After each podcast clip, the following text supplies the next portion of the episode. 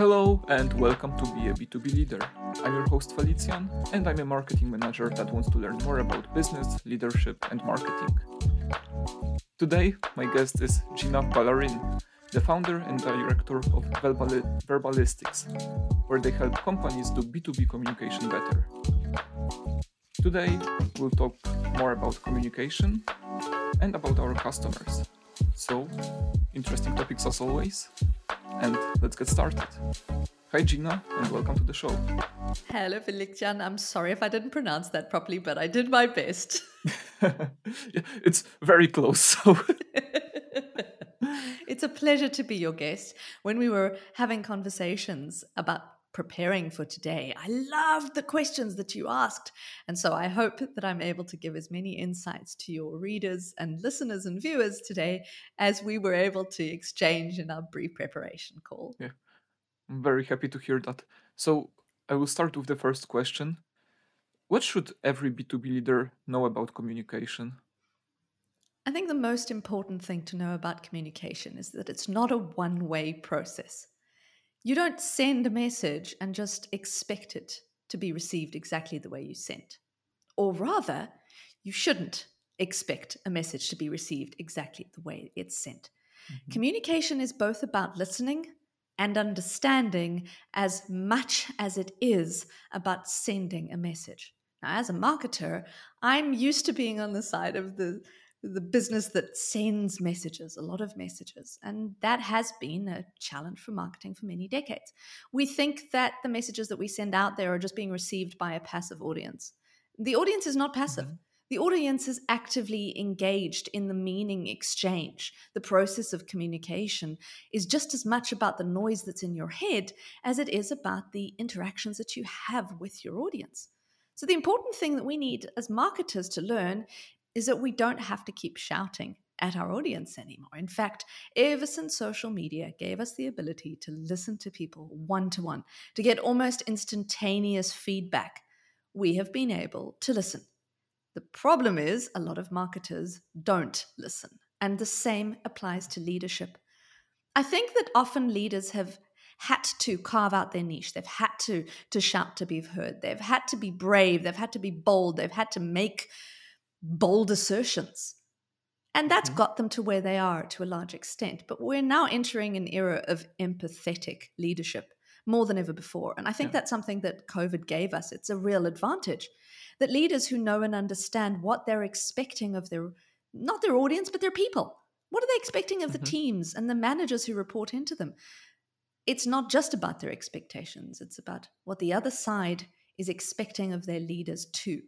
And so the real yeah important topic of communication is that it goes both ways. I love it. And I think uh, there is this change that right now people, yeah, companies and leaders, they have to be much more people centric than company centric.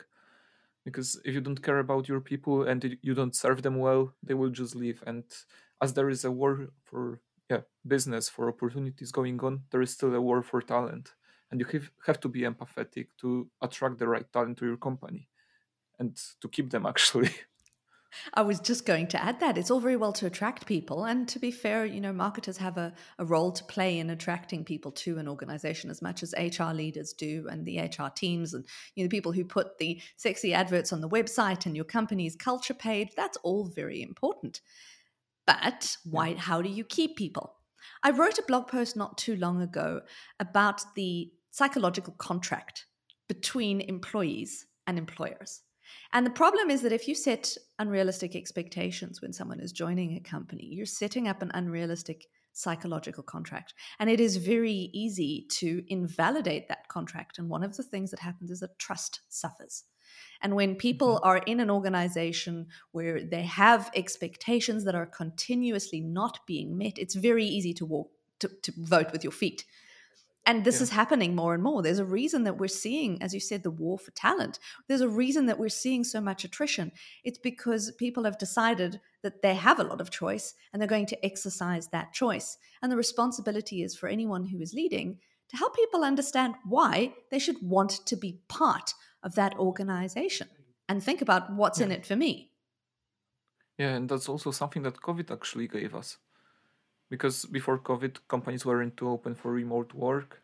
After it, yeah, they just seen the value that you can be in the United States or in Australia or wherever and work with people from India, Philippines, Poland, and other countries. And yeah, you can have the same talent for a fraction of the cost. So you're right, but it's not just about the fraction of the cost, it's also about the follow the sun mentality.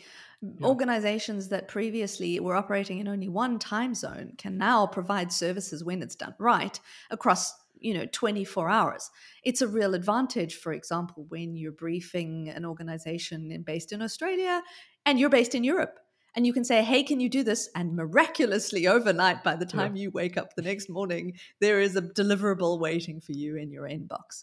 But I think what mm. COVID has given us is not just the opportunity to be more empathetic and understanding as managers and leaders, and the opportunity to work remotely, and the opportunity to actually connect with people in any time zone.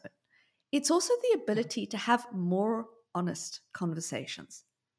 And I think if hmm. nothing else has come out of COVID, it is that ability to be vulnerable and to admit that we're not okay sometimes. That I think is yeah. hopefully changing the landscape of management, of leadership, of hopefully even marketing.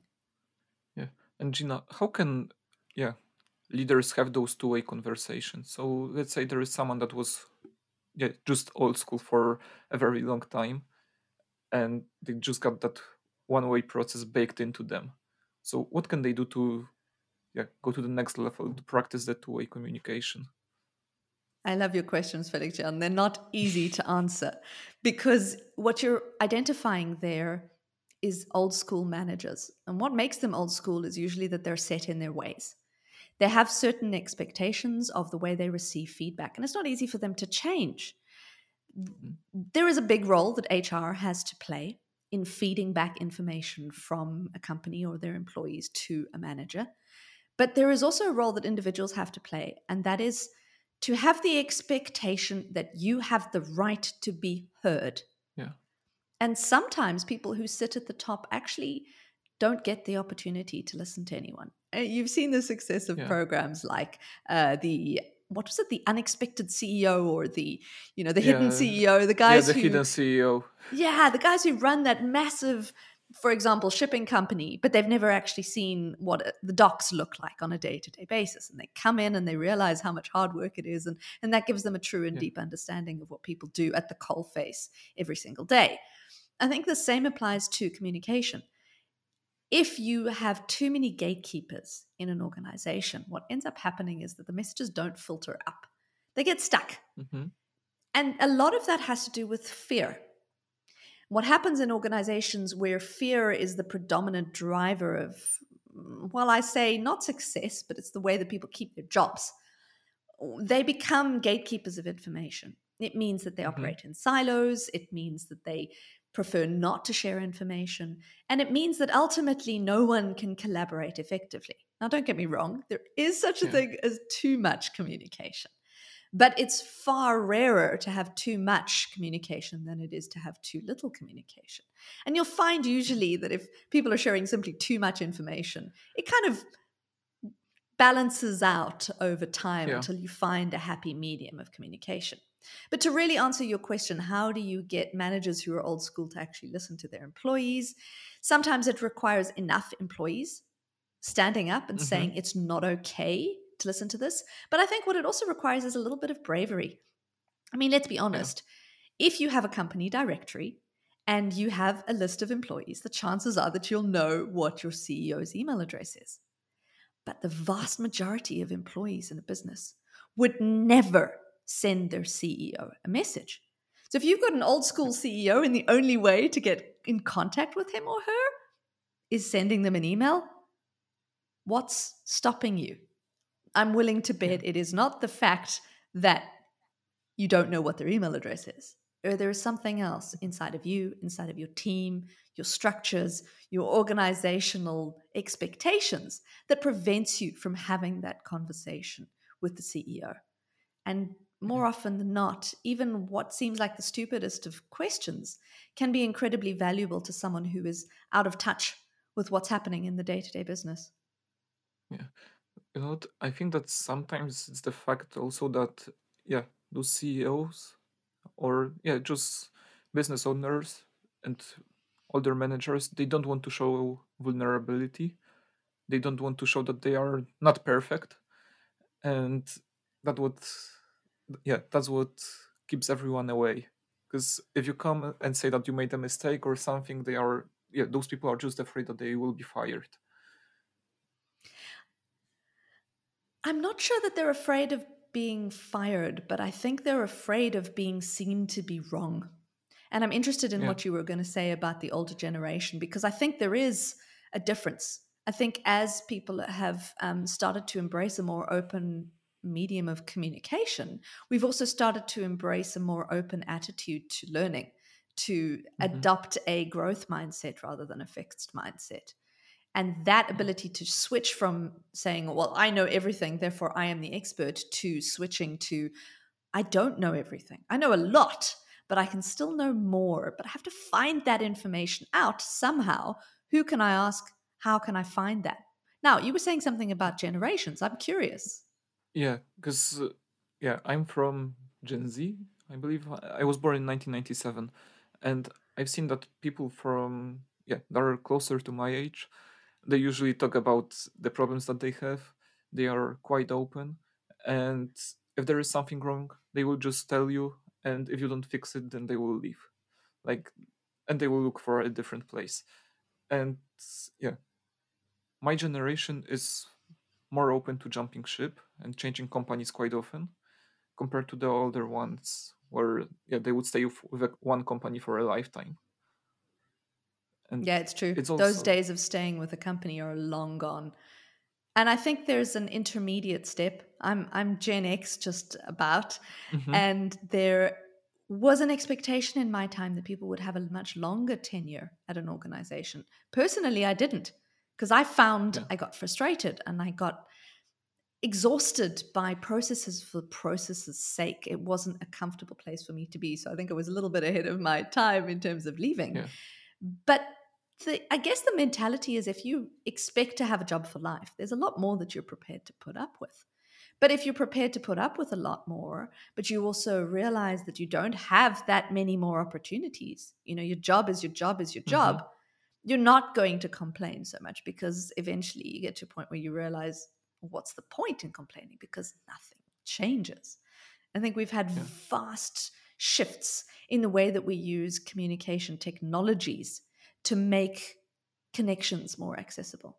you think about it, once upon a time, a CEO sat in an executive office at the top of a building where you probably couldn't even get onto the floor of that elevator without having the right access code and you know even if yeah. you did the secretary would be standing outside the door saying i'm sorry you can't come in do you have an yeah. appointment you know, nowadays the CEO sits in the same pod as anyone else in an organization. And the only difference is whether he or she is in a dozen meetings a day. So you simply can't see them because they're not physically yeah. available. The difference is not the proximity, the difference is not the ivory tower or that glass encrusted room where you have look out over a city with a million people and feel like you're on top of the world. CEOs are just yeah. like you and me now. There might just be yeah, you true. and me. Yeah, exactly like the world has changed it's not what we've known for um, yeah 20 30 years ago but gina you mentioned processes and do we always need processes if we want to facilitate work i think processes are important if you're working with multiple groups of people or repeated activities it's not mm-hmm. about processes for processes sake though and that is often the challenge as organizations get larger and larger, there is a tendency for more and more processes to be put in place. Yeah. The problem in a pre agile world was that processes would be created and never destroyed, or never adapted, yeah. or never improved. And so what ends up happening is you you just get more and more of them until the processes become overwhelming and you actually lose the humans and you forget why the yeah. processes existed in the first place yeah. when we first connected i think you said oh i've, I've got a stand-up but i thought you were going for stand-up comedy but actually you meant you were going for a stand-up meeting and it makes me think about you know in agile development agile software agile any even agile marketing people do a lot of rapid meetings, adjustments, adaptations. That is the principle behind Agile. So, yeah, of course, you have processes when you're doing Agile product development or Agile marketing or Agile anything, but those processes themselves are open to improvement, adjustment, adaptation. So, I think yeah. if we're looking at processes that are there for a reason, we come back to the point about why people are there. It makes sense mm-hmm. to have a process that actually enhances the work, that improves yeah. our ability to do it, maybe even improves our ability to work with other people or to communicate with other people. It doesn't necessarily make sense to have processes that are designed to prevent things. Now, this depends on the industry mm-hmm. you're in, of course.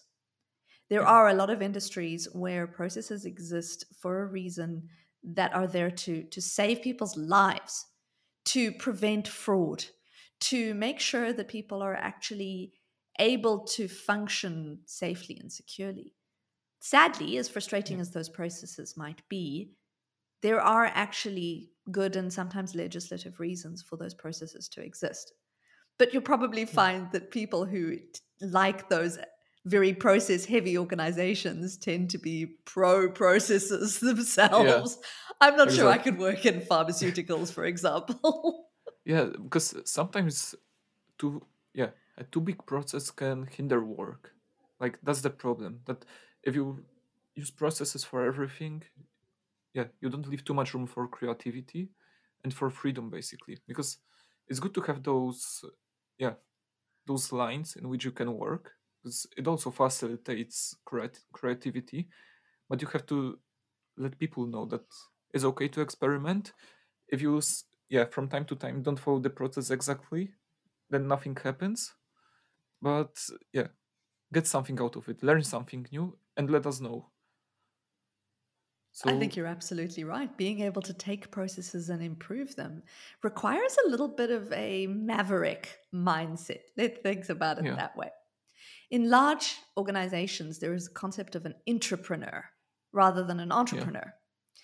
And I think entrepreneurs are far more common than they used to be, especially in your generation. Because what happens yeah. is those who've been enabled by information, those who see that the world is just a couple of clicks away to be able to find what you're looking for, realize that if you can improve a process by watching a five minute YouTube video, the chances are that there is someone out there who's done it and learned from it and made a bigger, better process themselves. And why not adapt to it? I will say, though, that processes aren't just there for safety and security. And as you said, sometimes processes can enhance creativity if they provide a framework that actually assists rather than restricts creativity. But hmm. I will say that processes can also be there to help put people on the same page. And there is a risk that if we try to adapt processes too often, we try to change things too much of the time, that we end up with a little bit of confusion. And hmm. it's actually important to be able to have everyone know and understand. Let's assume a process exists for a reason, to know and understand this is why the process exists. This is what we're trying to achieve by doing that process. Everyone knows how to do it. Okay, let's go ahead and make it happen. I've seen in organizations that adapt too often, that are too agile, too too busy in a way. Mm-hmm. That they can actually end up causing a heck of a lot of confusion simply by moving a document from one place to another when everyone knew where it was and forgetting to include a new hyperlink. Yeah, that's true. That's a very good point because sometimes there is much more confusion than we need. and do you think that the yeah, the word changed that our work is not anymore transactional as it was before. That people now rely more on the values that the business can provide, and yeah, both for the customers and the employees. Change is a big topic. It is about a question of what do we need? So, do you think that work is now more about yeah the values we can provide for others than just a pure transaction between two parties yes fundamentally i agree with you work has stopped being purely transactional unless of course you're working in banking where there are a lot of Yeah. transactions. But even in banking it's not purely transactional anymore. Um, work has always been about relationships. You think about sales. Why will you buy from one salesperson and not the other? Because there's something Mhm. that they give you that makes you feel they're adding value to their lives. Well the same thing happens with companies and leaders that understand their people or that have strong values that transcend the organization, or indeed have a, a raison d'etre, if you will, a, a reason mm-hmm. of being, something that is a founding statement. A few years ago, I worked for an organization called Concur. They provide travel and expense management to many of the large enterprises around the world. They were mm-hmm. acquired by SAP a few years ago. But what was brilliant about working for them when they were still Concur before the acquisition was that they really cared. They had a mission. Now, it wasn't a mission Mhm. like let's save the planet or let's, you know, prevent greenhouse gases from killing Yeah. us all. No, their mission was very simple. It was about creating a world where you didn't have to do expense reports or expense claims every month. And Mhm. yet it was that simple yet powerful vision that actually was able to bring a whole bunch of people together because there was a common sense of purpose. It was focused on what can we do better? Well, if we do this thing, will it make our users' lives easier? Yes, then we should do this. Mm. If we do this thing, will it make the organization's lives better? Will it help us help people spend less time filling in expense claims or expense reports and help them spend more time doing value added work?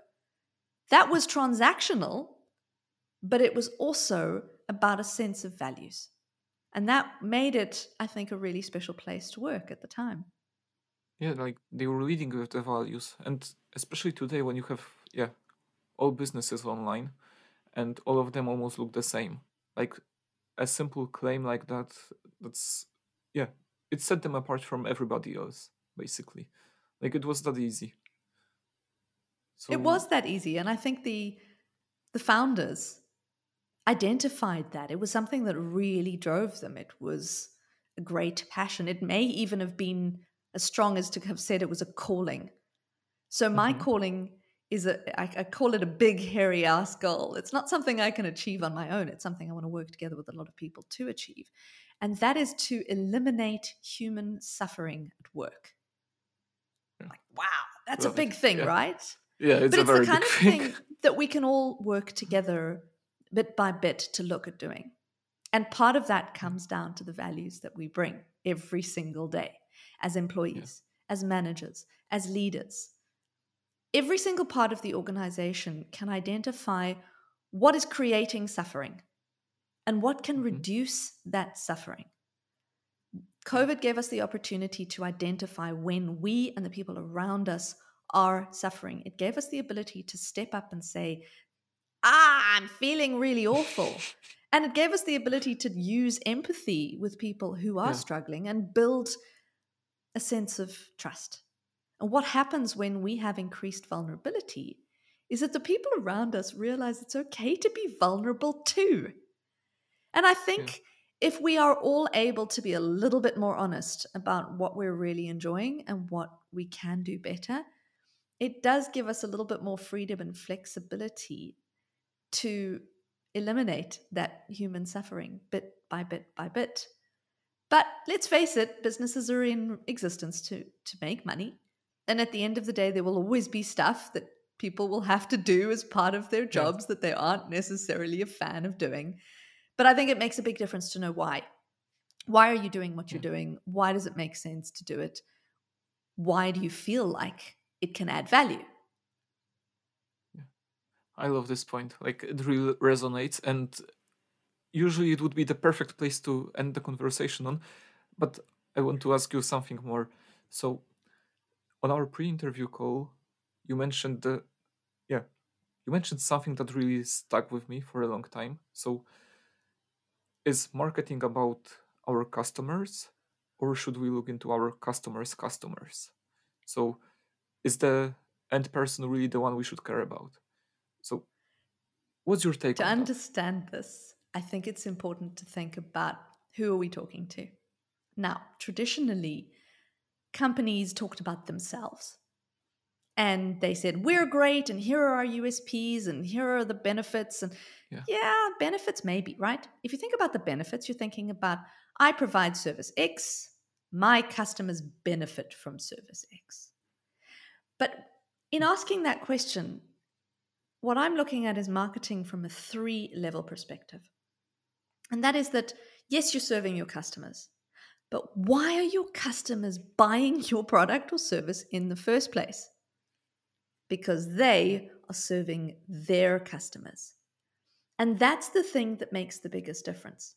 So when I'm creating communications, what I try to do is not just step into the mind of my organization's customers. I actually yeah. try to step one level further. Because actually, it's about those emotions that happens between mm-hmm. your customer and your customer's customers that helps you understand why you do business in the first place. But it also helps you understand what problem are you trying to solve. And if we are able to step that extra level further, it gives a much bigger picture view of the world. And it also helps us understand that what we see of as a customer, no matter how well we craft a persona, no matter how well we see our customers in all of their depths and breadths, it's actually not about them because they too are being told, hopefully, by their customers if they're listening, or at least they are trying to serve their customers. And it is those problems that they are solving. And the reason that they're coming to you is because they have a problem they can't solve themselves. And if they can't solve it themselves, it means that by you solving the problem for them, you are helping them help their customers. And therefore, it becomes a beautiful cycle of assistance. And to me, that is what great marketing should be about. It should actually be about oh, this sounds so corny, transcending. It should be about transcending yeah. messages so that you're not just going, oh, me, me, me, me, me. And it's not even about you, you, you, you. It's about think about you and them and how can we help everyone? And if yeah. if we take my big hairy ass goal of eliminating human suffering at work and we put it into the context of marketing, right? How can we yeah. eliminate marketing suffering? In other words, why are we producing messages and shouting them out into a void that no one is listening to. Instead, yeah. if we know what's on the other side, it stops being a void and it starts being a conversation. And that's when I think marketing really does have the power to transform and transcend and to actually be authentic and valuable and that's when I'm proud to be a chartered marketer, a fellow of the Chartered Institute yeah. of Marketing, a fellow of the Australian Marketing Institute, because then we're doing it right. And we're actually just solving problems.